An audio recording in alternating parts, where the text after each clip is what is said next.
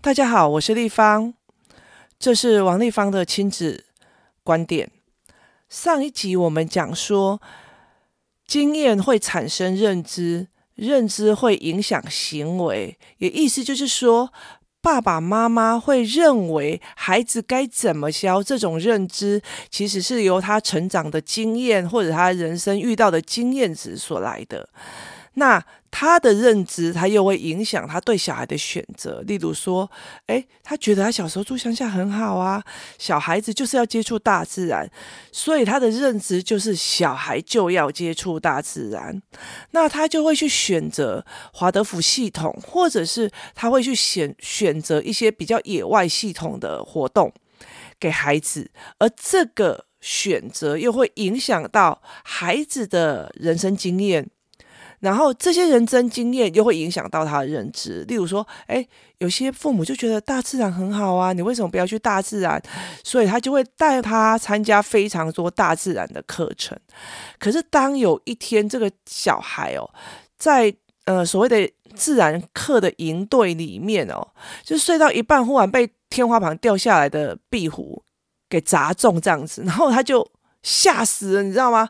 这一个人这一辈子。真的再也不会去大自然里面，尤其是睡那种看起来就会有壁虎的房子。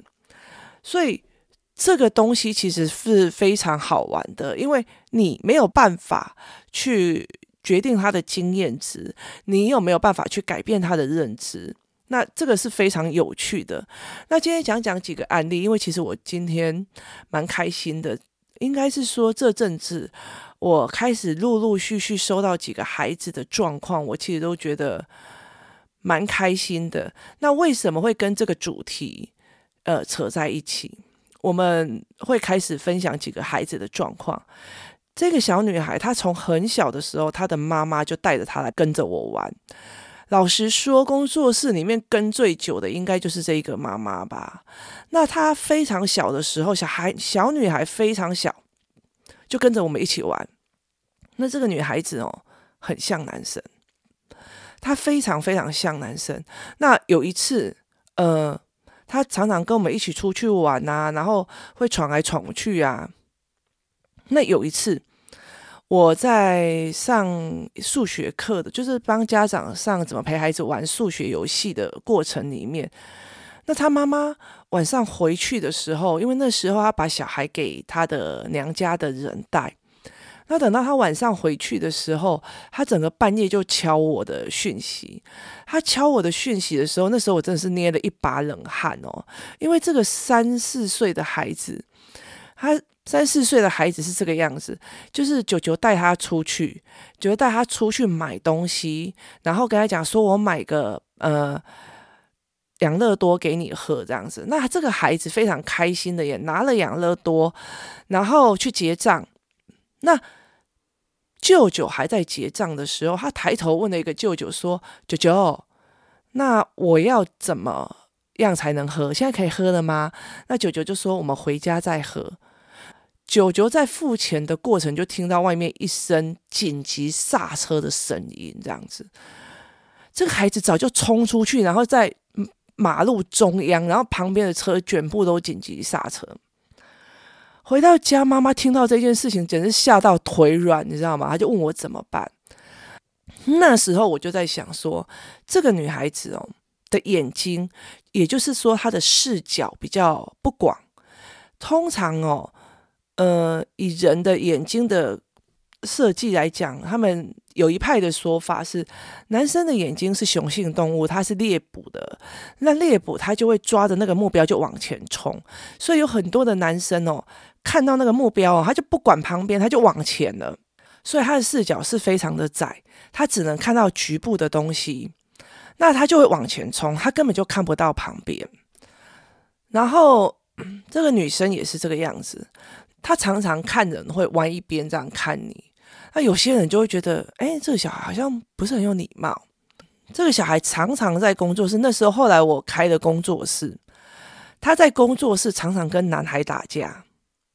他的思维模式真的就是非常像男孩，也意思就是说，他真的看到什么，或许他不会讲，但是他就是动手了，然后他会跟男生这样子打来打去，这样。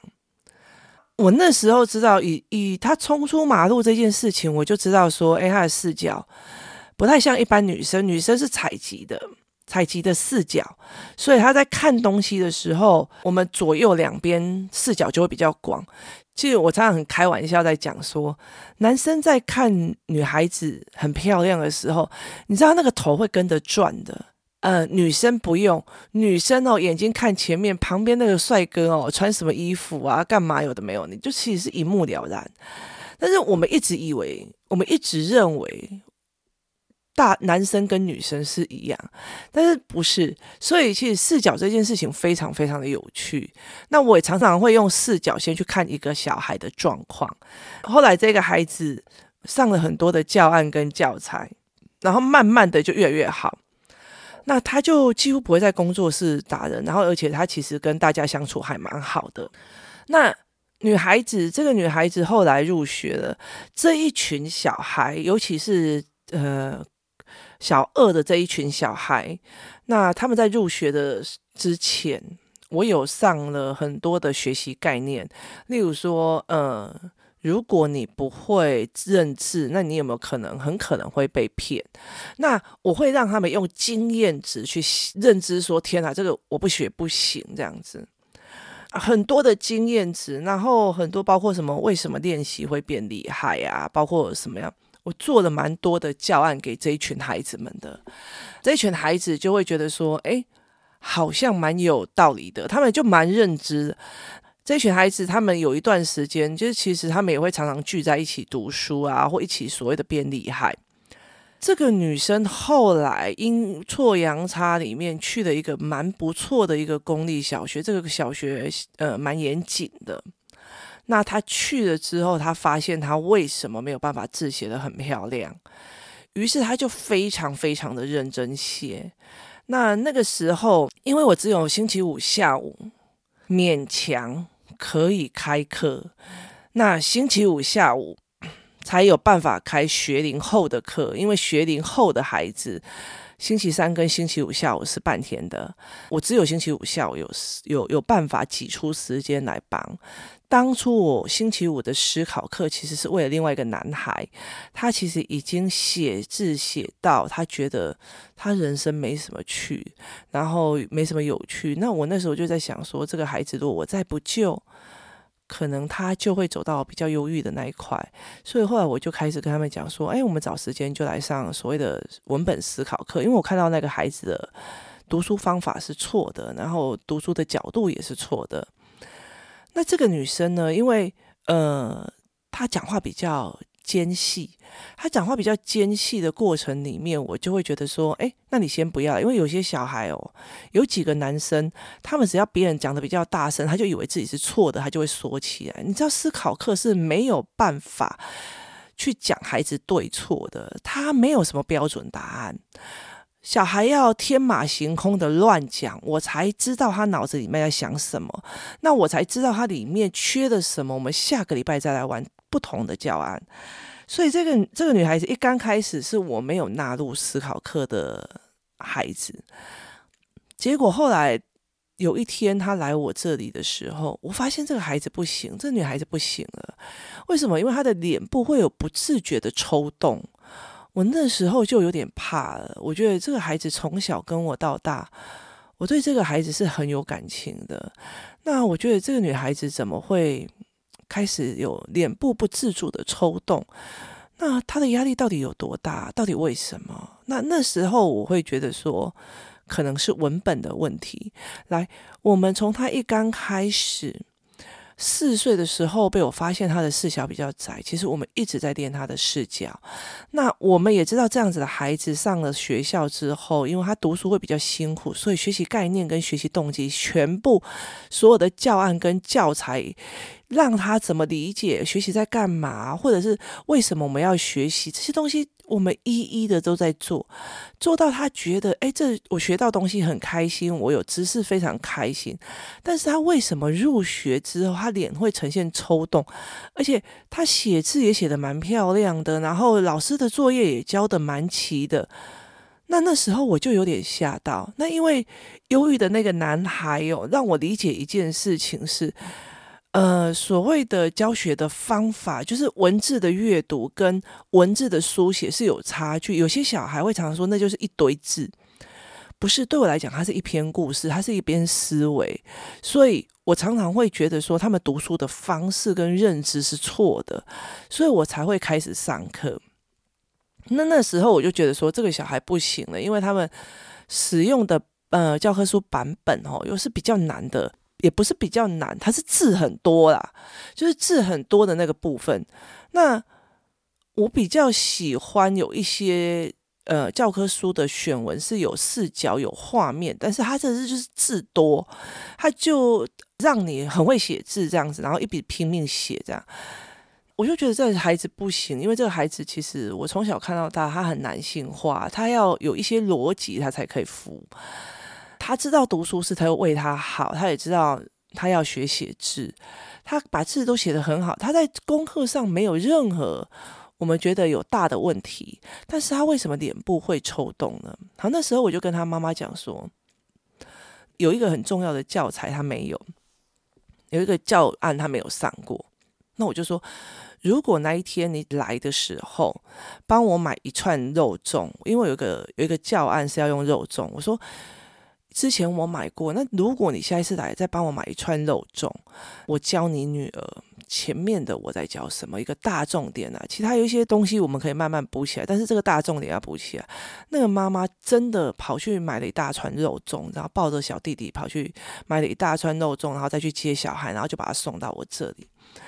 后来我就开始收这个女孩子一起来上思考课。那思考课的方式呢，其实是一直让你去从文本去找角度，还有去做整理跟思维模式这样子。它其实并不是一个可以短时间让你的成绩拉上来的，因为成绩国小几乎都是在写字啊、认字啊，然后相似字啊，它不是一个文本的思维模式。那这个孩子。上完大概三个月的思考课吧，他就没有那个抖动的样子。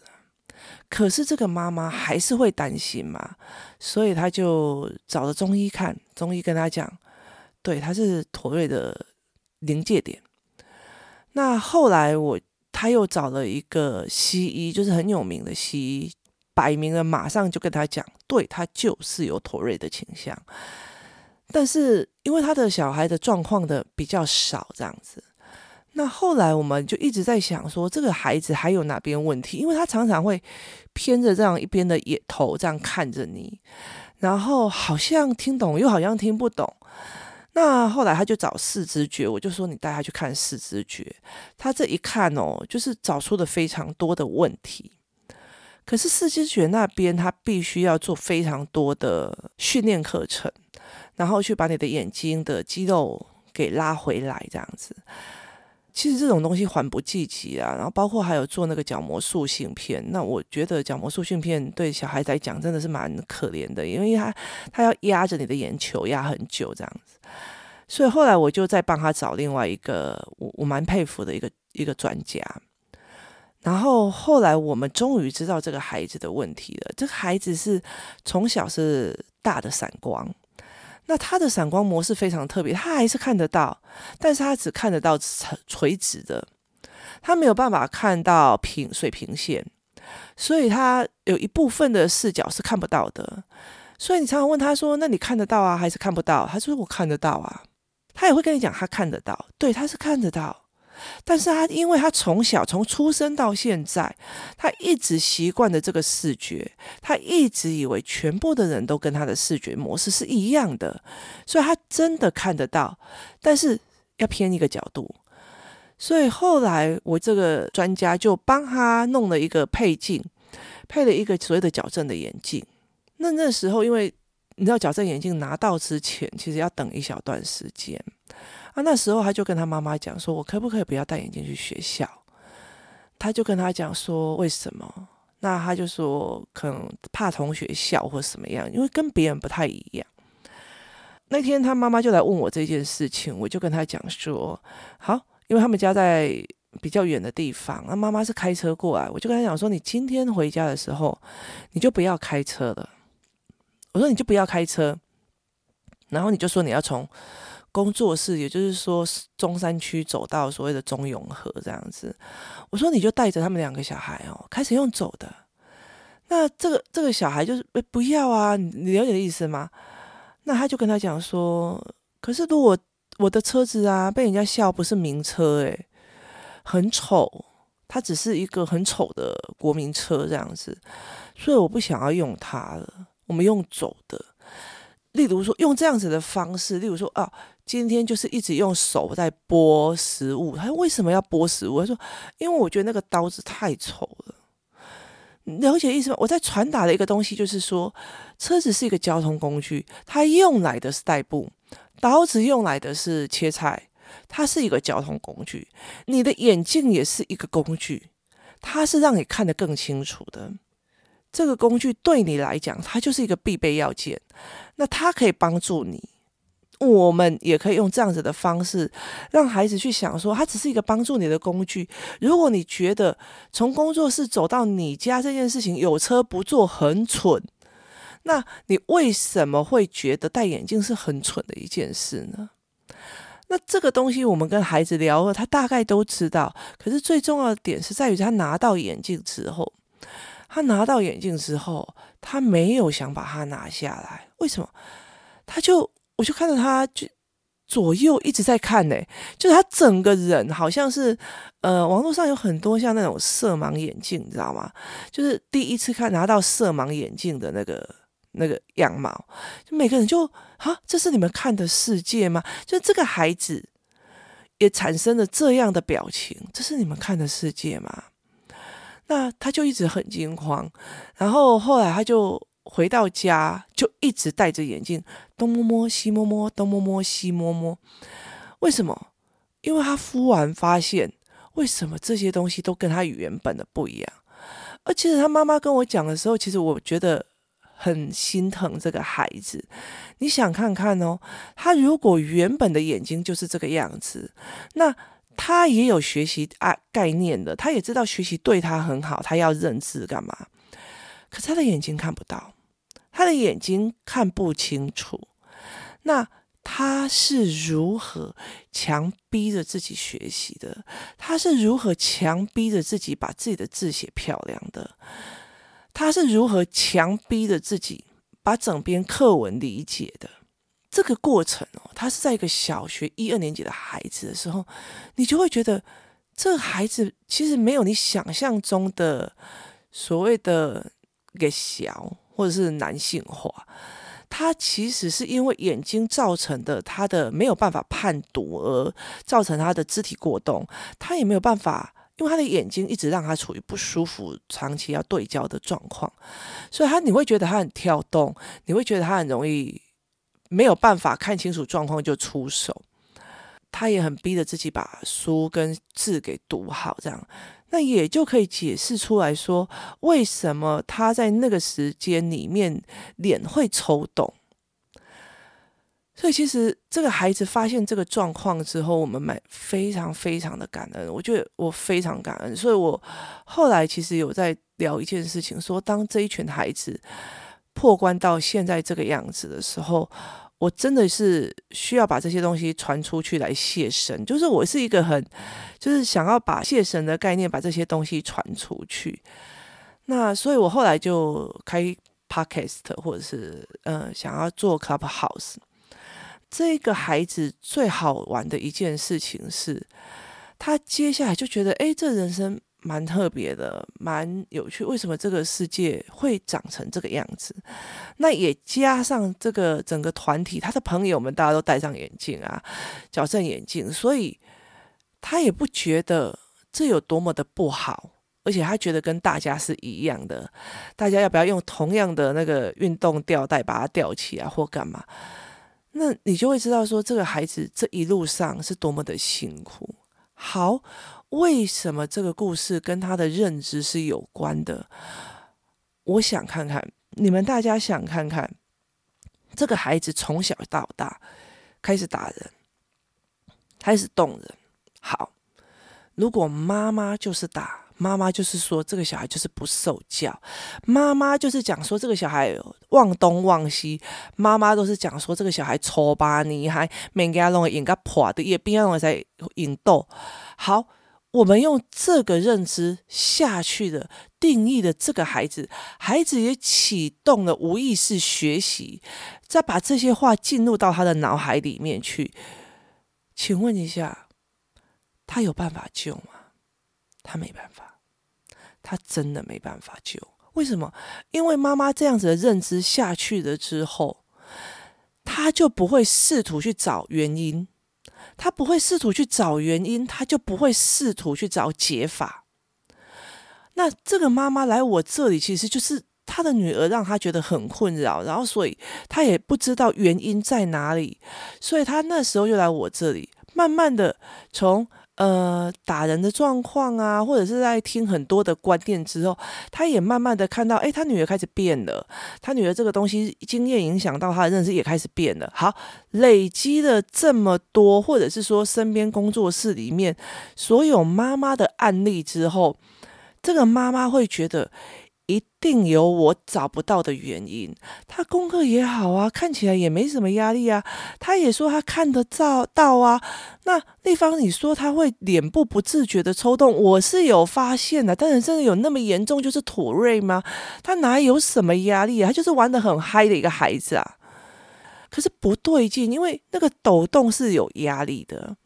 那后来他，因为他也对我信任，因为我们。呃，观察孩子那么久了，我讲的话，这个妈妈依照经验值对我的认知是有信任感的，所以后来他就一直，我就跟他讲，我不管你，就是我们就一直陪着他，一直找原因。那，呃，我们去找那一位专家的时候，其实他女儿是没有跟到的。那后来我就是跟他讲说，我不管怎样，你现在就给我下去中部一趟，然后去去把这个眼睛的问题找出来。其实我们包括脚啊。到处都有，我们认为觉得还不错的专家可以帮我们看这样，那他就下去，然后后来才发现这个状况，就是昨天的时候听到他妈妈在讲说，他看拿着那他戴着眼镜，然后全家东摸摸西摸摸，然后在看着他们整个家的时候。我就觉得很心酸，可是你有想过一件事？如果这个妈妈没有在这里累积那么多的经验值，然后改变了他的认知，改变了说这一定是有原因的地方，你告诉我什么原因？那我通常也跟这些妈妈讲说，我不知道哦，我陪你找，你了解吗？我们先把他认知弄出来，我们先把他的眼睛弄眼睛的问题弄出来，我们把他肢体的错觉弄出来，他是不是看不懂前因后果？他是不是？不知道事情的严重性，他是不是不知道所谓的付出什么代价？他我们慢慢的做，或者是说他不知道文本在传达一个知识，所以他只是一直在写字，造成他很大的一个压力。我们一样一样排除，我们排除到他只剩下他也没有抽动，也没有干嘛，所有的东西都没有，看起来。就像一个正常的孩子，那如果我跟他妈妈就把这件事情给忘了，也不觉得这件事情很严重，甚至我们听别人讲说：“哎呀，小孩成绩不要管他啦，小孩会读书就是会读书。”我跟你讲，这样子孩子到了高年级，绝对会变成不会读书的那一块。如果这个孩子相信的所谓专家讲，不要太在意成绩啦，会读书就是会读书了。如果这个妈妈也相信别人讲说，可能你女儿就是没有读书的天分，那请问一下，这个妈妈也放手了，这个孩子就毁了。不读书没有关系这件事情，很多人会举什么王永庆啊或干嘛，可是后面下面那一句是：如果你不认字跟不会写字，你付出的代价有多少？不读书不代表不学习，那不读书后面你要学多少？你要付出多少代价？没有人告诉你。